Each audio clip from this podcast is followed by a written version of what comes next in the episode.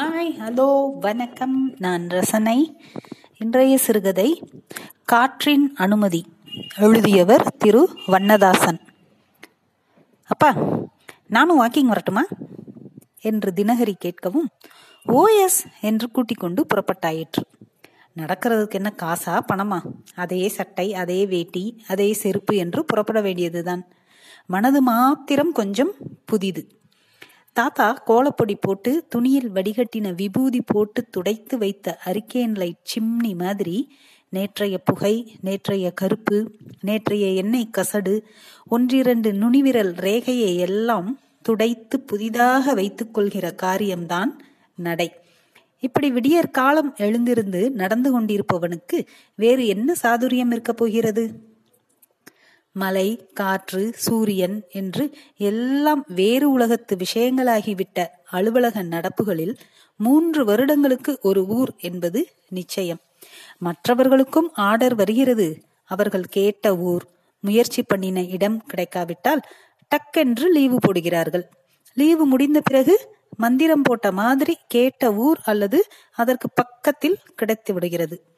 மரங்குத்திகளுக்கு மரங்கள் இருக்கிறபடியும் மீன் கொத்திகளுக்கு மீன்கள் இருக்கும்படியான நியதியை இயற்கை இன்னும் அனுசரித்துத்தான் வருகிறது.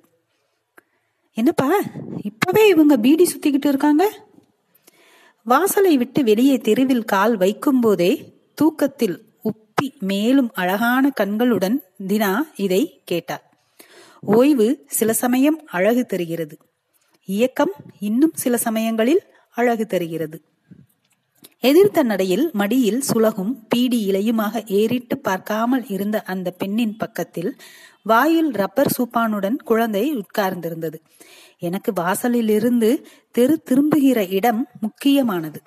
நகராட்சியின் எந்த கல் உருளைகளும் அறியாமல் தார் டீனுக்கும் ஜல்லி கல்லுக்கும் தப்பி இந்த தெரு பிரதான ரோடுடன் சேர்கிற இடம் அப்படியே என்று பிறந்ததோ அது போலவே மாறாது இருந்தது. முண்டு முண்டாக எட்டி பார்க்கிற பாறைகள் சரல் கற்கள் மணல் மெத்தை நீர் அரித்து கொண்டு ஓடின பள்ளம் மறுபடியும் கொஞ்சம் தேங்காய் அளவு பாறைகள். ஒரு நதி பொங்கி புரண்டு பாய்வது போலவும் எந்த பாறையில் நுரைத்து எந்த இடத்தில் சுழித்து எந்த கூழாங்கல்லை உருட்டி எந்த கரையோர புல்லுக்கு கூச்சம் காட்டும்? என் பாதம் நனையுமா? கணுக்கால் நனையுமா? என்ற கற்பனையுடன் நகர்கிற இடம் இது. இந்த ஒன்றுக்கும் உதவாத கற்பனையை விறுவிறுவென்று நம்மை தாண்டி போகிற ஒரு சைக்கிள் தடமோ குறுக்கே ஓடுகிற பன்றியின் வால் சுழிப்போ உதறி தள்ளி நச்சென்று யதார்த்தத்தில் அரைந்து விட்டு போகும். தினகரியின் வார்த்தையில் அந்த அறை இல்லை. ஆனாலும் கற்பனைக்கு இடமற்று போயிருந்தது. இடது பக்கமாக போ என்றுதான் சாலை விதிகள் சொல்லுகின்றன. என்றாலும் நான் சரியாக எதிர்ப்பக்கம் போய் வலது சிறகிலேயே நடக்கிறது வழக்கமாகிவிட்டிருந்தது.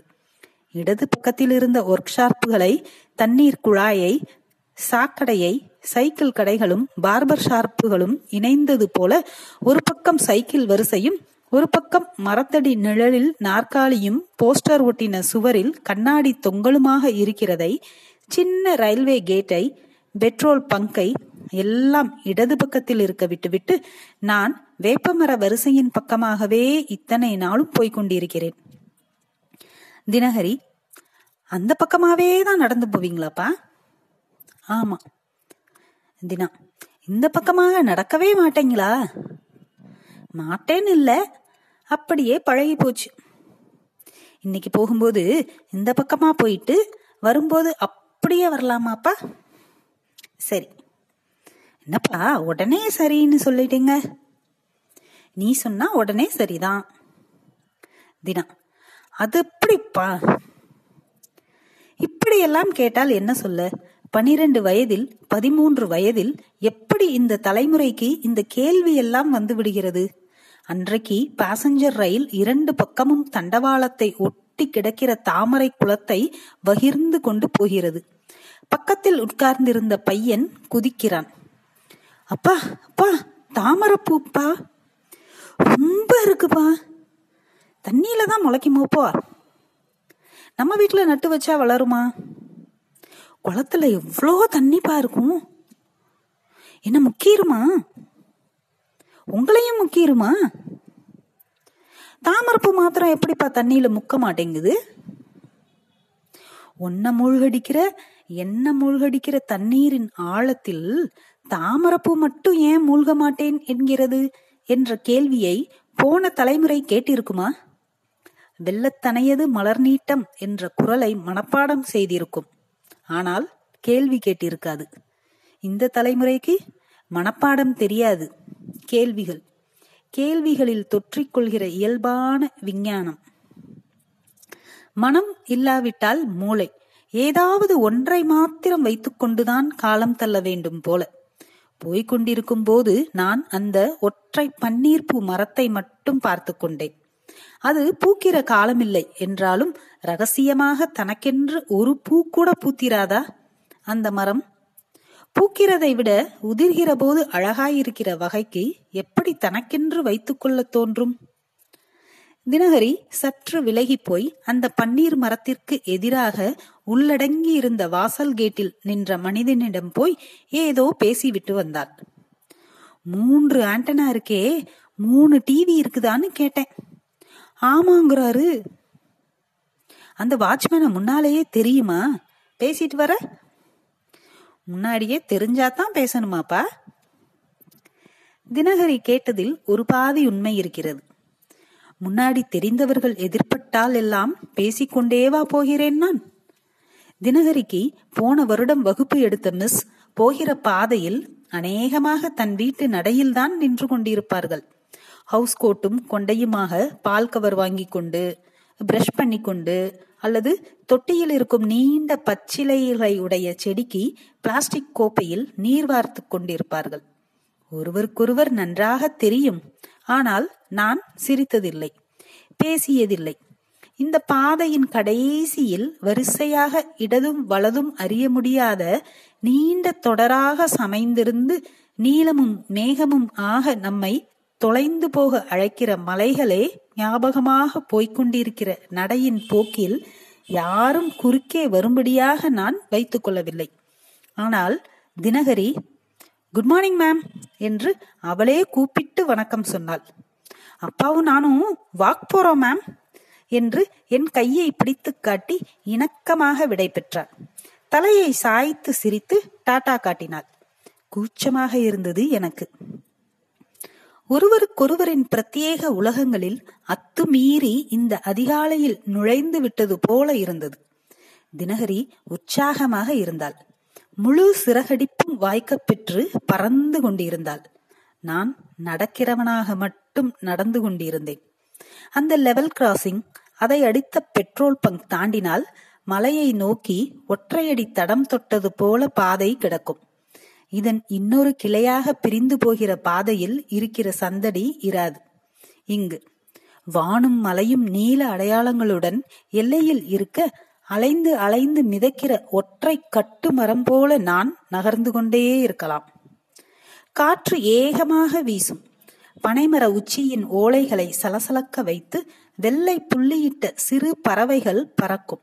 இரண்டு பக்கமும் வெட்டியெடுத்த பாறைகளின் பிளக்கப்பட்ட பளீரில் மோதி மோதி திரண்ட காற்று உருமிக்கொண்டே மேல் வரும். சின்னஞ்சிறு ரயில்வே ஸ்டேஷனின் ஆளற்ற சிமெண்ட் பெஞ்சுகள் வேப்பமர கன்றுகள் எத்தனை காலம் ஆனாலும் ரயில்வே ஸ்டேஷன் வேப்ப மரங்கள் வளர்கிற பிள்ளைகள் மாதிரியே சிறிதாகவே தான் இருக்குமோ? வளைந்து பின்னலடுகிற இரண்டு ஜோடி தண்டவாளங்கள் அதை தாண்டினால் மாந்தோப்பின் அடர்ந்த இருளில் பழுக்கிற குயிலின் கொத்து கொத்தான குரல் மறுபடியும் ஹோவென்று ஆதிக்கம் செலுத்துகிற பாறைகள். இயற்கையின் அனாதி காலத்தின் மேல் நாகரிகமற்று இந்த தினத்தின் முத்திரை குத்துவது போல் மஞ்சள் நிறத்தில் ஒரு பாறையில் உறக்க எழுதப்பட்டிருக்கிற உள்ளாடை உலக விளம்பரம். நான் நிஜமாக மனமொன்றி நடக்கிற பகுதி அதுதான். சப்தங்களை கேட்டுக்கொண்டே வருகையில் சட்டென்று எல்லாம் சப்தமற்று போகும் ஒற்றை வண்டை போல சிறகடிப்பின் விம்மலுடன் தன்னுடைய பறத்தலை தான் கேட்டு கிருகிருக்கிற மனதின் ரீங்காரம் சமீபிக்கும். அப்படிப்பட்ட சமீபத்தில் தரை தெரியாது கரை தெரியாது கடல் தெரியாது மலை தெரியாது வெளியற்று போயிருக்கும் வெளி. தினகரிக்கும் அது கிட்டியதோ என்னவோ. இந்த பிற்பகுதி முழுவதும் அவளும் பேசாமலே வந்திருப்பதை உணர முடிந்தது. இவ்வளவு தூர நடையில் வியர்வை அரும்ப தொடங்கியிருந்த அவளை பக்கத்தில் அணைத்துக்கொண்டு மாமரத்துக்கு கீழ் போனேன். சின்ன மரம். மரத்தின் இடுப்பில் முள் சுற்றி இருந்தது எக்கச்சக்கமான காய்ப்பு. விளைச்சலின் முழுமையில் சாம்பல் பூத்து கனிய தொடங்கின நிலையில் நிறைய காய்கள். மரத்திலேயே பழுத்துருமாப்பா? ஒன்னே ஒன்னு பறிச்சு கொடுங்களேன். ஒன்னே ஒண்ணுப்பா ஏன்பா பயப்படுதீங்க? ஒன்னும் சொல்ல மாட்டாங்கப்பா. நீ பறிச்சு கொடுக்காட்டி என்னைய தூக்கி விடு நான் பறிச்சுக்கிடுறேன். ஓஎஸ் காவல்காரர்கிட்ட நான் பதில் சொல்லிக்கிடுறேன். அதெல்லாம் இல்ல ஒரு காய் பறிச்சா ஒன்னும் கட்டி வச்சு உதைக்க மாட்டாங்க. ஒன்றுக்கு மேல் ஒன்றாக பதில் வந்ததே தவிர நான் சொன்னது எதையும் தினகரி கேட்கிற மாதிரி தெரியவில்லை. ஆனால் முரண்டு பிடிக்கிற குரலும் இல்லை. இதில் என்ன இவ்வளவு யோசிக்க? என்கிறது போல் தினகரியின் முகத்தில் சிரிப்பிருந்தது. தூக்க களை விலகி போயிருந்தது. இந்த விடிகாலை மாதிரி அடங்கின வெளிச்சம் இருக்க இருந்தது. பள்ளிக்கூடம் திறக்கப் போகிற நாட்களில் நயினார்குளம் கொஞ்சம் கொஞ்சமாக நிறைகிற காலத்தில் எல்லாம் சொல்லி வைத்தாற் போல ஒரு குளிர்ந்த காற்றடித்து மனதை அப்படியே அள்ளி கொண்டு அலையுமே. அது போன்ற ஒரு குளிர்ந்த காற்று அடித்தது.